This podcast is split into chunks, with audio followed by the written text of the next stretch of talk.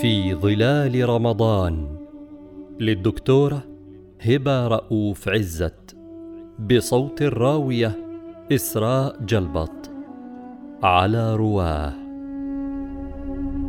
بشرا رسولا. لو أن القلم أراد أن يخط كلمة واحدة تعبر عن أبرز خصال رسول الله محمد بن عبد الله صلى الله عليه وسلم لكانت تلك الكلمة بلا تردد هي الرحمة. رسول تنزل عليه وحي هو آخر الكتب وهو خاتم النبيين الذي أكمل رسالة الإسلام من لدن آدم. ندرس سيرته عادة عبر محطات اليتم ثم الفتوة الأمينة ثم بلوغ أشده متنزلا عليه جبريل في الغار باقرا ثم نقاط التدافع مع ثقافة جاهلية تأبى التوحيد وترفض العدل في المال والشورى في الأمر وأن يكون الناس سواسية. وتتوالى المحن حتى يأذن الله بالهجرة ثم تأسيس مجتمع المدينة ثم الفتح فحجه الوداع فوفاة النبي صلى الله عليه وسلم. يبدو تأريخ السيرة أحيانا وكأنه يركز على فلسفة المراحل التاريخية والنقلات الحاسمة في مسيرة الدعوة.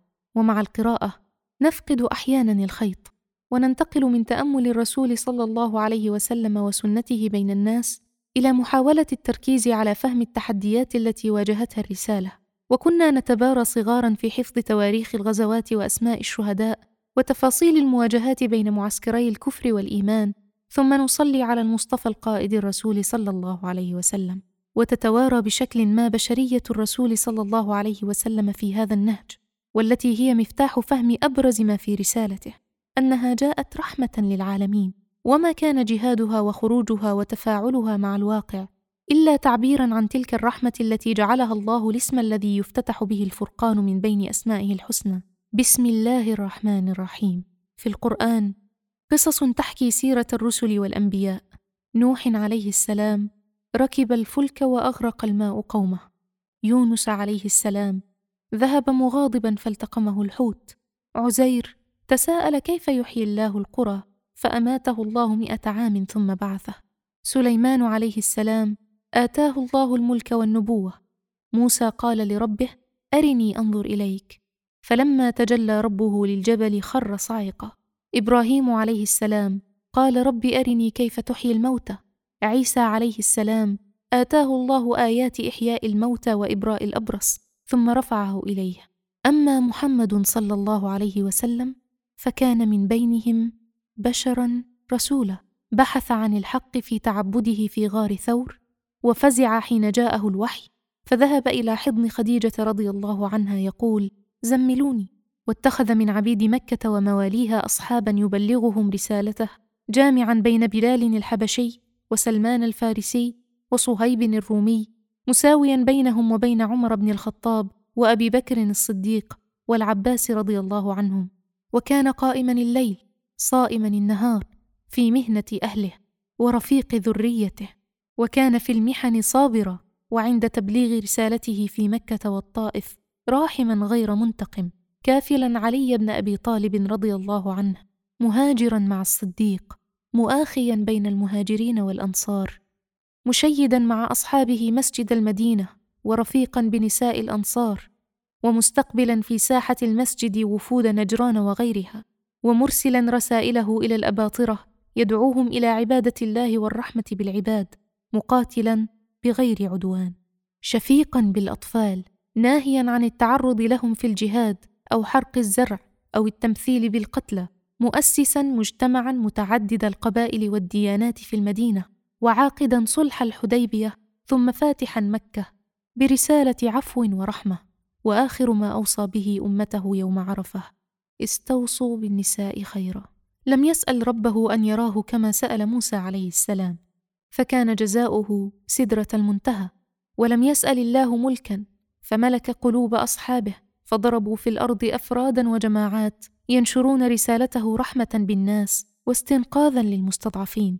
ولم يتخذ لنفسه صرحه بل سكن في غرف صغيرة في المسجد فأحدث تحولا في ثقافة الجاهلية ليصبح العدل هو معيار القوة. والمساواة هي منطلق بناء الأمة. وجاء دستوره في المدينة ليكفل الحقوق وسار في منهجه على تغيير النفوس باتجاه الرحمة حتى صار عمر بن الخطاب رضي الله عنه أرفق الصحابة بالنساء بعد أن كان قد لطم فاطمة بنت الخطاب رضي الله عنها قبل إسلامه. هذا الذي كان يضيق بخروج النساء فصارت نساؤه يخرجن إلى المسجد في ظلال حديث لا تمنعوا إماء الله مساجد الله.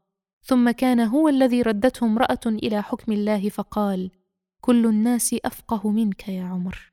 كان محمد صلى الله عليه وسلم يمشي بين الناس ويترك أحفاده يتعابثون ويلعبون فوق ظهره وهو يصلي. وكان يذكر خديجة أمام عائشة رضي الله عنهما بالخير حتى غارت ويصبر على تنازع زوجاته ويضحك وأصبح بيته خاليا من الطعام حتى رهن درعه. وكان يسأل عن جاره اليهودي الذي يؤذيه ويخصف نعله وأناخ دابته وهو مع أصحابه لأسماء لتركب خلفه رحمة بها من أن تكل بحمل أغراضها من السوق إلى بيتها. محمد صلى الله عليه وسلم هو الذي تحمل تصايح النساء في بيته يسألنه ويستكثرنه في الحقوق. ورحمهن فأفرد لهن يوما ليتفقهن في الدين خلاف المجلس الجامع فضلا وزيادة وترفقا بالقوارير وكان ينام في حجر عائشة رضي الله عنها ولم يرضى أن يجمع علي بن أبي طالب زوجة مع فاطمة رضي الله عنها ويدعو أصحابه إلى الطعام في بيت أم سليم ويسأل أم سلمة رضي الله عنها المشورة حين يستعصي عليه أمر أصحابه ويشيح بوجهه عمن زنت وجاءت تطلب إقامة الحد عليها عساها تنصرف ويصلي على امرأة كانت تنظف مسجده. ويقف لجنازة يهودي إكراما للنفس الإنسانية وكان ينام على وسادة حشوها ليف ويوصي المؤمنين بالرحمة بأولادهم ويصبر على الأعراب حين يتجاوزون ويعرض عن المنافقين حين يتآمرون ويخاطب أهل الكتاب بالتي هي أحسن حين يجادلون. محمد صلى الله عليه وسلم رحمة الله للعالمين.